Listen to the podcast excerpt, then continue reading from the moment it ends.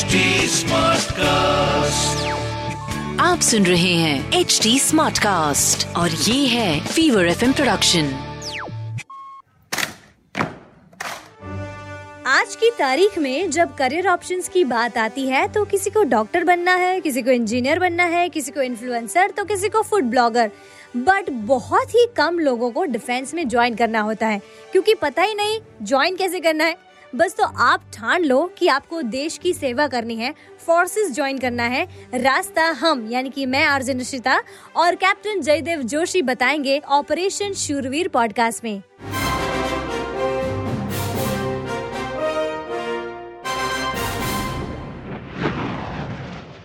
जय हिंद। स्वागत है आपका ऑपरेशन शूरवीर पॉडकास्ट के सेकेंड एपिसोड में, जहाँ पे आज हम आपको बताने वाले हैं कि आर्मी, नेवी और एयरफोर्स के अलावा कौन से फोर्सेस हैं जो आप ज्वाइन कर सकते हैं और इन फोर्सेस का काम क्या होता है, कैसे इनको ज्वाइन किया जा सकता है। लेकिन ये सारी बातें मुझे तो पता नहीं है तो हमें बताएगा कौन? हमारे साथ जुड़े हुए कैप्टन जयदेव जोशी जय हिंद सर और आपका स्वागत है। जय हिंद निशिता। ऑपरेशन शूरवीर पॉडकास्ट में जैसे हम आगे बढ़ रहे हैं तो अभी हम डिफेंस फोर्सेस जिसे आर्मी एयरफोर्स नेवी कहा जाता है उसके अलावा भी जो हमारी डिफेंस फोर्सेस है जो भारत की रक्षा करती है उनके बारे में बात करेंगे। पैरामिलिट्री फोर्सेस जिन्हें कहा जाता है सेंट्रल आर्म्ड पुलिस फोर्स भी जिसे कहा जाता है उसके बारे में बात करेंगे। बड़ी ही इंटरेस्टिंग ये फोर्सेस है बड़े वेरिड डिफरेंट अलग अलग रोल्स करती हैं। ज़रूर से हमारे ऑपरेशन शूरवीर के पॉडकास्ट के लिसनर्स को ये सुन के बड़ा मज़ा आएगा। कैप्टन मैं आपसे ये भी पूछना चाहूँगी, जैसे कि कोई भी चीज़ होती है, हमें डाउट होता है ना तो हम सारे गूगल कर लेते हैं।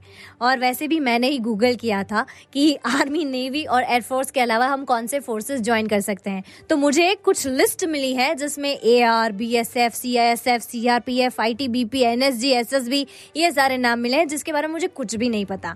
तो कैन यू प्लीज़ डिस्क्राइब कि ये सब क्या है? जैसे कि ए आर है तो वो क्या है? यस वाई नॉट निशिता और जैसे हम हर बार करते हैं वैसे ऑपरेशन शूरवीर के हमारे पॉडकास्ट में हम जनरेशन जी के हर एक लिसनर को जी। बीट बॉय और girl we give them career opportunities और उसके बारे में बात करते हैं। तो इन सारे most of them all this paramilitary forces में every boy and girl also can take an entry उसमें से जो सबसे पहला आपने पूछा A R A R is Assam Rifles okay it is very important to note कि असम राइफल्स जो है वो भारत की सबसे पुरानी पैरामिलिट्री फोर्स है। मिनिस्ट्री ऑफ़ होम अफेयर्स और डिफेंस मिनिस्ट्री के संयुक्त उपक्रम के तौर पे ये असम राइफल्स चलती है। अच्छा। इतिहास इतना पुराना है कि असम राइफल्स ने वर्ल्ड वॉर वन में भी अपनी जो अपना जौहर है वो दिखाया है। असम राइफल का प्राइमरीली जो टास्क है वो है बॉर्डर सिक्योरिटी का।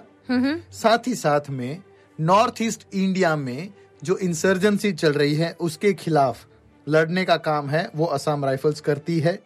असम राइफल्स जो है उसका इंसिग्निया भी बहुत ही अच्छा है जो वहाँ की वॉरिंग ट्राइब है नॉर्थ ईस्ट की। वो लोग जो एक बड़ा ही पोटेंट हथियार इस्तेमाल करते हैं खुखरी। उस खुखरी के साथ का इनका क्रेस्ट है and it is no a very nice paramilitary force Assam Rifles okay तो सर इनका काम जैसे कि आपने बोला कि बॉर्डर पे रहना है तो बॉर्डर पे और भी बहुत सारे यू नो फोर्सेस हो सकते हैं जैसे कि बॉर्डर सिक्योरिटी फोर्स तो इनका काम क्या है? बॉर्डर सिक्योरिटी फोर्स ये है हमारा सीमा का प्रहरी। हाँ। भारत की इंटरनेशनल बॉर्डर जो है वो बड़ी ही varied climatic conditions and topographical and geographical condition के साथ जुड़ी हुई है। अच्छा। कच्छ में मार्शी लैंड वो दलदल वाला इलाका भी है। कच्छ और राजस्थान में डेजर्ट भी है जहाँ पे आपको घास का एक तिनका भी नहीं दिखेगा। जी। Plain fields of Haryana and the plain fields of Punjab वो वाला पूरा area the different climatic conditions in Jammu and Kashmir absolutely और नॉर्थ ईस्ट इंडिया में बांग्लादेश के साथ लगी हुई रेन फॉरेस्ट है वहाँ पे बड़े सारे डेंस फॉरेस्ट है पहाड़ियाँ हैं। इन सब के बीच में पीस टाइम में शांति काल में जो सीमा का प्रहरी है हम्म। दुश्मन के किसी भी कारनामे को हम्म। अब वो टेररिस्ट ऑपरेशन हो या फिर काउंटरफिट करेंसी का हो हम्म। या हथियारों को किसी न किसी तरीके से भारत में घुसाने का काम हो इन बॉर्डर एरियाज़ में रहते रहते इंटेलिजेंस हासिल करना हम्म। जासूसी करना ये काम भी अगर हो तो ये सारे काम बीएसएफ करता है। And the most iconic thing जो बीएसएफ करता है हम सब जिसके विजुअल्स देख के बड़ा ही प्राउड फील करते हैं वो है वाघा बॉर्डर हाँ। और अभी जैसे वाघा बॉर्डर है वैसे ही गुजरात में नाड़ा बेट के साथ एक ऐसा बॉर्डर पाकिस्तान के साथ खोला जाता है। हम्म। बड़ी सेरिमोनियल ड्रिल होती है। हम्म। हर हिंदुस्तानी का सीना चौड़ा हो जाए बहादुरी दिखे ऐसी वहाँ पे ये परेड ये ड्रिल ये लोग करते हैं। हम्म। और उसमें बढ़ चढ़ के हिस्सा लेती है और अपनी स्ट्रेंथ प्रोवेस दिखाती है वो है बीएसएफ की lady constables and lady officers also wow okay तो इससे बीएसएफ सबसे ज़्यादा जाना जाता है। बीएसएफ की खुद की आर्टिलरी विंग है हाँ जिसमें तोपे इंडियन फ़ील्ड गन वो सब हैं। उनके पास होवरक्राफ्ट भी है। And soon they are going to have some helicopters of their own also क्या बात है। मतलब ये भी जैसे कि आर्मी नेवी और एयरफोर्स हैं इन तीनों के जैसे बड़े ही हैं। बस इनका काम थोड़ा सा अलग है। वैसे ही आ, सर मैंने और भी गूगल किए थे C S F and C R P F ये मैंने सुना है जब तक ये जो यू नो रेस्क्यू ऑपरेशन होते हैं या फिर कुछ नेचुरल कलामिटी आती है तब ये काम करते हैं ऐसा कुछ है? Yes you are correct C R P F जो है सेंट्रल रिज़र्व पुलिस फोर्स इसके दो विंग है। ओके इसमें से एक विंग यस जो आप कह रहे हैं नेचुरल कैलामिटीज या फिर कई बार जो राइट्स होते हैं देश में या कोई और अफरा तफरी का माहौल होता है तब काम करता है वैसा एक डिवीज़न है which is the R A F rapid action force okay इसमें भी कोई भी भर्ती हो सकता है ज्वाइन कर सकते हैं as officers and as constables and jawans. CISF है सीआईएसएफ का प्राइमरी टास्क है इंडस्ट्रियल इंस्टॉलेशंस जो भी देश के हैं। गवर्नमेंट कंपनीज़ हैं। बड़े डैम्स हैं रिजर्वॉयर्स हैं। एयरपोर्ट्स अपने सारे। हाँ। इन सब के ऊपर एकदम पुख्ता सिक्योरिटी देने का जो काम है वो सीआईएसएफ करती है। ओके तो इस तरीके से सीआरपीएफ और सीआईएसएफ इन दोनों का रोल है for the internal security of the nation okay और ये जो आईटीबीपी है उसका क्या काम होता है? और उसका फुल फॉर्म भी मुझे नहीं पता। तो प्लीज़ बताइए। जी ITBP is as the name suggest Indo Tibetan border police okay okay okay okay China के साथ अपने रिश्ते बड़े अच्छे नहीं रहे। हम्म। बासठ की लड़ाई हुई। उस लड़ाई में कई सारी चीज़ें ऐसी हुई कि जिसके कारण भारत को लगा कि खाली आर्म फोर्सेस को इंडिया और तिबेट की बॉर्डर पे तैनात करके अगर हम ये मान ले कि हम सुरक्षित है तो ऐसा नहीं होगा। Need was felt for a separate force इसलिए शुरू की गई ये इंडो तिबेटियन बॉर्डर पुलिस शौर्य दृढ़ता कर्मनिष्ठा ये जिसके मोटो है ऐसी इंडियन टिबेटियन बॉर्डर पुलिस इस बॉर्डर इलाके में पेट्रोलिंग करती है। करीब नब्बे हज़ार जितनी इसकी स्ट्रेंथ है इतने सारे लोग इसमें होते हैं। इनके पास बोट्स भी हैं। कई बार इंडियन आईटीबीपी के जो जवान हैं वो स्केट्स के साथ बर्फीली पहाड़ियों के ऊपर स्केट्स के साथ स्केटिंग करते करते भी पेट्रोलिंग करते हैं। क्या बात है। तो बड़ा ही इनका चैलेंजिंग और एकदम ही एडवेंचर से भरा हुआ कार्यकाल होता है। इसमें कैसे एंट्री ले सकते हैं सर आई आईटीबीपी में? ऐसा कुछ यू नो फॉर्मेशन होता होगा ना कुछ एग्ज़ाम या कुछ भी? मोस्टली सारे सेंट्रल आर्म्ड पुलिस फोर्सेस जो हैं हम्म। इन सब का एक स्टैंडर्ड तरीका है एंट्री लेने का। एक रिटर्न एग्जामिनेशन हम्म। अगर आप एज ए जवान और एज ए कांस्टेबल ज्वाइन करते हो तो वो एग्ज़ाम थोड़ी अलग है। हम्म। बाकी केसेस में मोस्टली असिस्टेंट कमांडेंट ओके इस रैंक के ऊपर एज ऑफिसर कोई भी जा सकता है। तो first stage of all this exams is a written examination hmm. उसके बाद रिटर्न में मल्टीपल चॉइस और कुछ डिस्क्रिप्टिव भी रहता है। Is small interview also hmm medical fitness और फ़िज़िकल फिटनेस देखी जाती है। फ़िज़िकल. फिटनेस के टेस्ट ये करने के बाद इनमें सब में एंट्री ली जा सकती है। अ, साल में दो तीन बार इनके नोटिफिकेशंस आते हैं। अप्लाई करके एग्ज़ाम को क्रैक करके any one of them can become the prahari okay लेकिन सर इसमें और जो मेन आर्मी नेवी एयरफोर्स है इन दोनों में डिफरेंस क्या होता है? मेन डिफरेंस क्या है? वैसे तो सारी की सारी ये डिफेंस फोर्सेस जो हमारी हैं या पैरामिलिट्री फोर्सेस भी जो है इनका काम देश में शांति बनाए रखना। देश में दुश्मनों का आना उनके द्वारा की गई हरकतों को कम करना टेररिज्म से लड़ना ये है। बट थोड़े फंडामेंटल डिफरेंसेस हैं। हम्म। आर्मी नेवी एयरफोर्स जो है हम्म। ये गवर्न होते हैं और रिस्पॉन्सिबिलिटी बनते हैं द मिनिस्ट्री ऑफ़ डिफेंस के। Okay. रक्षा मंत्रालय इनको देखता है। हम्म।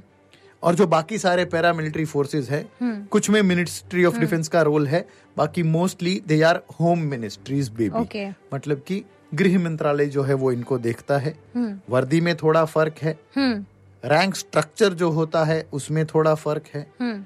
काम क्या करेंगे उसमें फ़र्क है। अननेचुरली पे स्केल में भी थोड़ा बहुत फ़र्क है। तो ये सारे डिफरेंसेस हैं। थोड़े 19 20 डिफरेंसेस होते हैं Exactly. और एनएसजी जो यू नो ब्लैक कमांडोज बोलते हैं जिनको या फिर जेड प्लस सिक्योरिटी वाले जो लोग होते हैं ये कौन से फोर्सेस से आते हैं? Very nice question Nishita NSG को कई बार लोग भूल जाते हैं जी एंड कई बार ये भी मिसअंडरस्टैंड कर लेते हैं कि ब्लैक कैट कमांडोज कोई और होते हैं एनएसजी कुछ अलग होता है हम्म। जी। और काफ़ी सारा ग्लैमर उसके आसपास रहा है इसलिए no lot of lot of confusion around it hmm. But जो नेशनल सिक्योरिटी गार्ड अपना है हम्म so that national security guards को ही ब्लैक कैट कमांडो कहा जाता है ओके okay. वो हमारी सबसे इलाइट फोर्स है जो काउंटर टेररिज्म के खिलाफ लड़ती है। Okay okay. नज़दीक के इतिहास में ही जो दो बड़े ऑपरेशन एनएसजी ने किए वो एक था जब गुजरात अक्षरधाम के ऊपर टेररिस्ट ने अटैक किया वो। राइट एंड 2611 जो हम yes, जानते हैं। मुंबई। मुंबई। ताज के ऊपर लियोपोल्ड कैफ़े के ऊपर कसाब और उसके साथ आए हुए आतंकियों ने जो किया। और वहाँ पे जो ऑपरेशन चलाया गया वो एनएसजी ने किया था। एनएसजी जो है वो एक तरीके से होम मिनिस्ट्री चलाता है। बट इसमें आर्म फोर्सेस के भी लोग वॉलंटियर करके एक प्रोबेशन पास करके इसमें ज्वाइन कर सकते हैं। हम्म। Anybody from the all the paramilitary force also they can join ये लोग भी ज्वाइन कर सकते हैं इसमें। और एकदम ही इलाइट तरीके से बेस्ट ऑफ़ दी वेपन्स के साथ। और कुछ मिनटों में ही एक्टिवेट अपने आप को कर सके। ऐसी डिफेंस प्रिपेयर्डनेस वाली जो स्ट्रेंथ रखता है वो हमारा एनएसजी है। लेकिन सर इसमें कोई ऐसे सिविलियन जैसे हमारे जैसे नॉर्मल सिविलियन है वो एंट्री नहीं रह सकते क्या? उनको कोई एग्ज़ाम पास करनी होती है कैसे इसमें एंट्री ले सकते हैं? इसमें कैसे जॉब पाई जा सकती है? मतलब मुझे एनएसजी कमांडो बनना है तो मैं कैसे एंटर कर सकती हूँ? जी। निशिता डायरेक्टली एनएसजी में ज्वाइन करना थोड़ा मुश्किल है। हम्म। उसके लिए एग्ज़ाम और ये सब जरा नहीं होता है। हम्म। कोई भी पैरामिलिट्री फोर्स में से या डिफेंस फोर्सेस में से वॉलंटियर करने के बाद क्योंकि अच्छा। एक इलाइट फोर्स है तो उनमें से वॉलंटियर करने के बाद ही कोई डायरेक्टली ज्वाइन कर सकता है। हम्म। कुछ सिविलियन जॉब्स ज़रूर हैं एनएसजी में but there are more administrative and clerical in nature hmm. तो वो थोड़ा इससे अलग है। But anybody who is part of the arm forces और पैरामिलिट्री फोर्सेज वही लोग वॉलंटियर करके एनएसजी को ज्वाइन कर सकते हैं। ओके एंड सर ये जेड प्लस सिक्योरिटी और उसके बारे में आप कुछ बता सकते हैं कि उसमें भी एनएसजी के कमांडोज होते हैं या फिर अ, कुछ और फोर्स होती है? जो ये कैटेगरी है हाँ।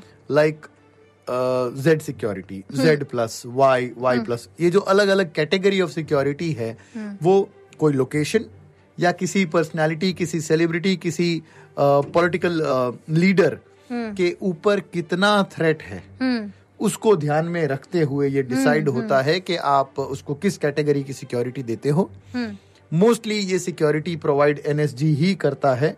ओके तो इन एनएसजी में से depending upon the threat perception अलग अलग हथियार अलग अलग स्ट्रेंथ द नंबर्स को लेके जो टीम ज्वाइन करती है अलग अलग इक्विपमेंट के साथ जो टीम ज्वाइन करती है वो मोस्टली एनएसजी से होती है।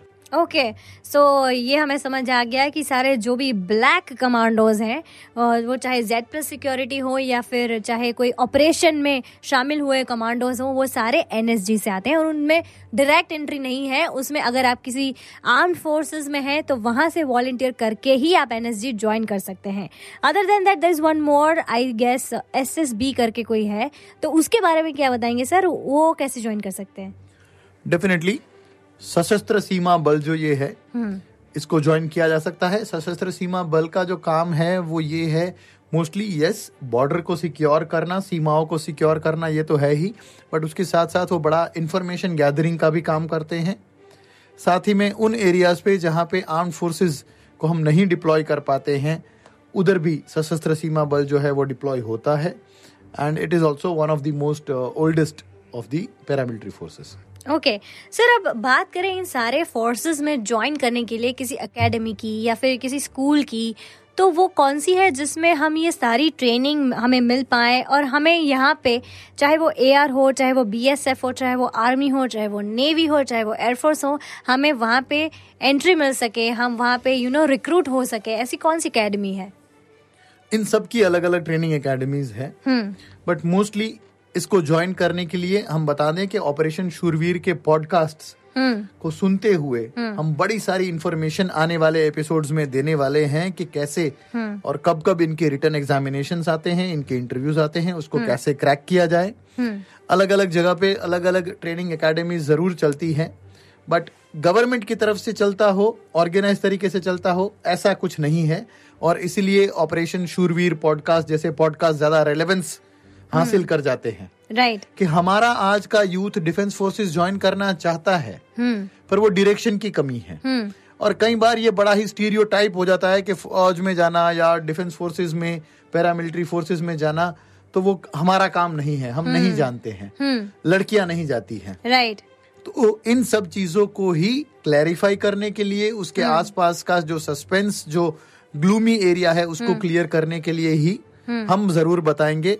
कि एग्ज़ाम्स कैसे होती है उसका पेपर स्टाइल क्या होता है किस तरीके के क्वेश्चन पूछे जाते हैं इन क्वेश्चंस को कैसे अटेम्प्ट करना चाहिए ये सारी बातें हम as a training material only in a way हम प्रेजेंट करने का प्लान कर रहे हैं आने वाले हमारे ऑपरेशन शूरवीर पॉडकास्ट के एपिसोड्स में। अमेजिंग एक किस्सा फौजी का।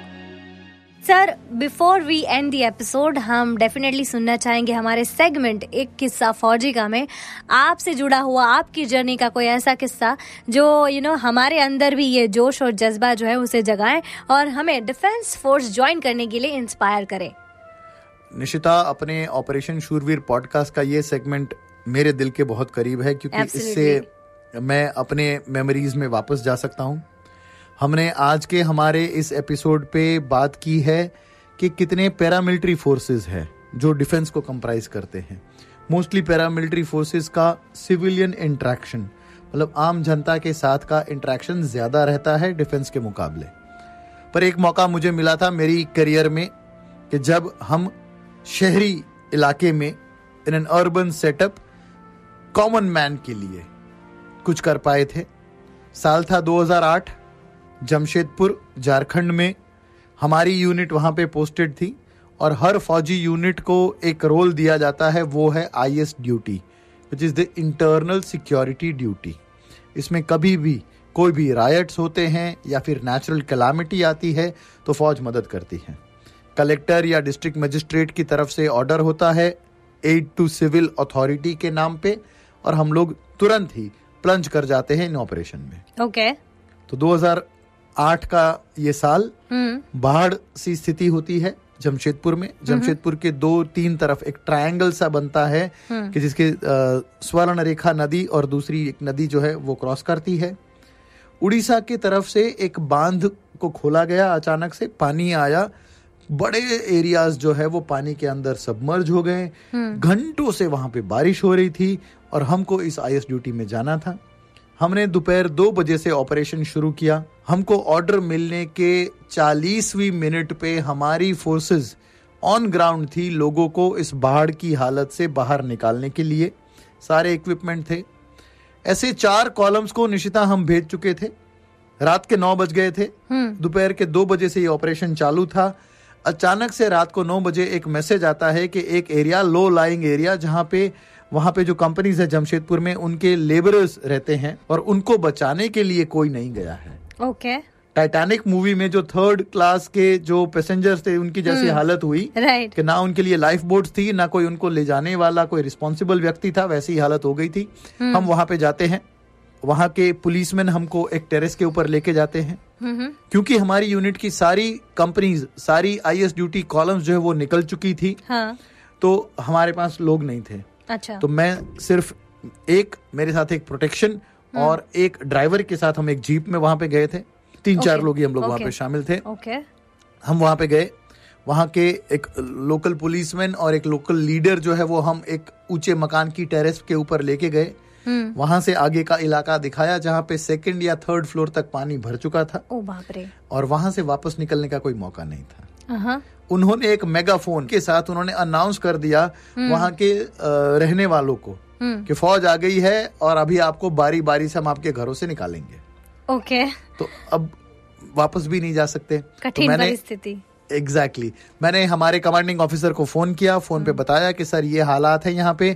कमांडिंग ऑफिसर शॉक होते हैं कि कैसे करोगे तुम ऑपरेशन तुम सिर्फ़ तीन लोग गए हो। ना कोई सामान लेके गए हो ना रेस्क्यू बोट है ना लाइफ जैकेट है तुम्हारे पास। कैसे करोगे? मैंने कहा सर मुझे ये नहीं पता कि हम कैसे करेंगे बट ये ज़रूर पता है कि अगर यहाँ पे हम रेस्क्यू ऑपरेशन किए बिना बाहर निकले तो हम इन सभी नागरिकों को ये सेंस देंगे कि फौज आई थी कुछ किए बिना वापस चली गई। तो ये ना हो ये मेरी उम्मीद है ये मेरी इच्छा है सर कि हम कुछ ना कुछ करें।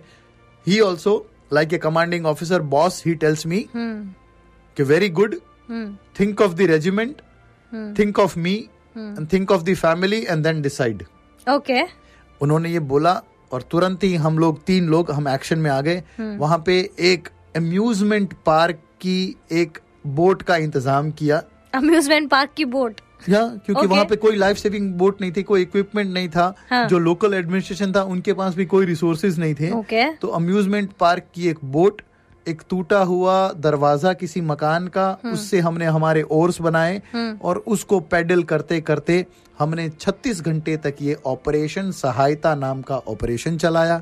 सिर्फ़ तीन लोग हम लोग रो करते रहे करते रहे लोगों को निकालते रहे अलग अलग जगह पे से। कुछ लोगों ने एक मस्जिद थी उसकी छत के ऊपर भी पनाह ली थी। कई लोगों ने अपने घरों में थे। हमने एक दादा दादी और उनकी दो पाँच छह साल की ट्विन बच्चियों को बचाया। एक प्रेग्नेंट लेडी को हम बचा पाए। एक लेडी जिसका परिवार पूरा बाहर था वो अपने तीन चार महीने के ही संतान के साथ थी उसको हम बचा पाए। तो ऐसे करते करते इस ऑपरेशन सहायता जिसको नाम दिया गया उसमें 36 घंटों में हम चौसठ लोगों की जाने बचा पाए थे। Wow. 36 hours non stop yes 36 hour non stop and उसके बाद वी जस्ट ड्रॉप डेड पर इन 36 घंटों में continuously without stoppage we were on to it and not only the people there but the regiment was happy with us बाकी सबने अच्छा recognise किया। मुझे खुद को चीफ ऑफ़ आर्मी स्टाफ मतलब लश्कर के जो भी द हेड ऑफ़ द फौज उनकी तरफ़ से एक कमेंडेशन कार्ड मिला। मेरे साथ जो एक जवान था उसको general officer commanding in command जो रहते हैं जीओसी इनसी उसकी तरफ़ से भी एक कमेंडेशन कार्ड मिला। ये एक अवार्ड था। पर इस अवार्ड के लिए कोई भी फौजी काम नहीं करता है। हम काम करते हैं उन जिंदगियों को बचाने के लिए उनकी दुआओं के लिए। और ये लगता है कि इसके बाद अगर कुछ भी नहीं किया होता मैंने अपने करियर में या कुछ भी करने का मौका ना भी मिले तब भी ये सुकून ये इत्मीनान ये संतोष बहुत बड़ी बात है कि हमने कुछ लोगों की जान बचाई। एब्सोल्युटली अमेजिंग सर मुझे आज भी अभी ये सुन के गूजबम्स आ रहे हैं कि 36 six hours non stop operation जिसमें 64 people were saved and that is the part of your life your journey operation Shurveer के एपिसोड नंबर टू, यानी कि आज के एपिसोड में आपने जाना कि आर्मी एयरफोर्स और नेवी के अलावा बहुत सारे पैरामिलिट्री फोर्सेस जो हैं वो आप ज्वाइन कर सकते हैं। और उनके काम भी क्या होते हैं? उनका पे स्केल क्या होता है? इनकी ट्रेनिंग कैसे होती है? वैसे ही अब, आप ऑपरेशन शूरवीर के थर्ड एपिसोड में जानेंगे कि कमीशन ऑफिसर्स और नॉन कमीशन ऑफिसर्स क्या होते हैं। इनमें डिफरेंस क्या होता है? इनका काम क्या होता है? और आप इनमें से कौन से ऑफिसर बनने के लिए एलिजिबल हैं। ये सब हम आपको बताएँगे बट आप हमारे साथ बने रहिए इस पॉडकास्ट पे and wait for the next episode captain Jaidev Joshi की बातों से आप में भी वो जोश और जज्बा डिफेंस ज्वाइन करने के लिए जाग चुका है। तो बने रहिए हमारे साथ ऑपरेशन शूरवीर पॉडकास्ट में। You can DM us your queries and to give us feedback, the listeners can reach out to us on at the rate ht smartcast we are present on facebook twitter instagram youtube and linkedin to listen to more podcasts log on to www.htsmartcast.com और सुनो नए नज़रिए से आप सुन रहे हैं H D smart cast और ये था Fever F production HD Smartcast.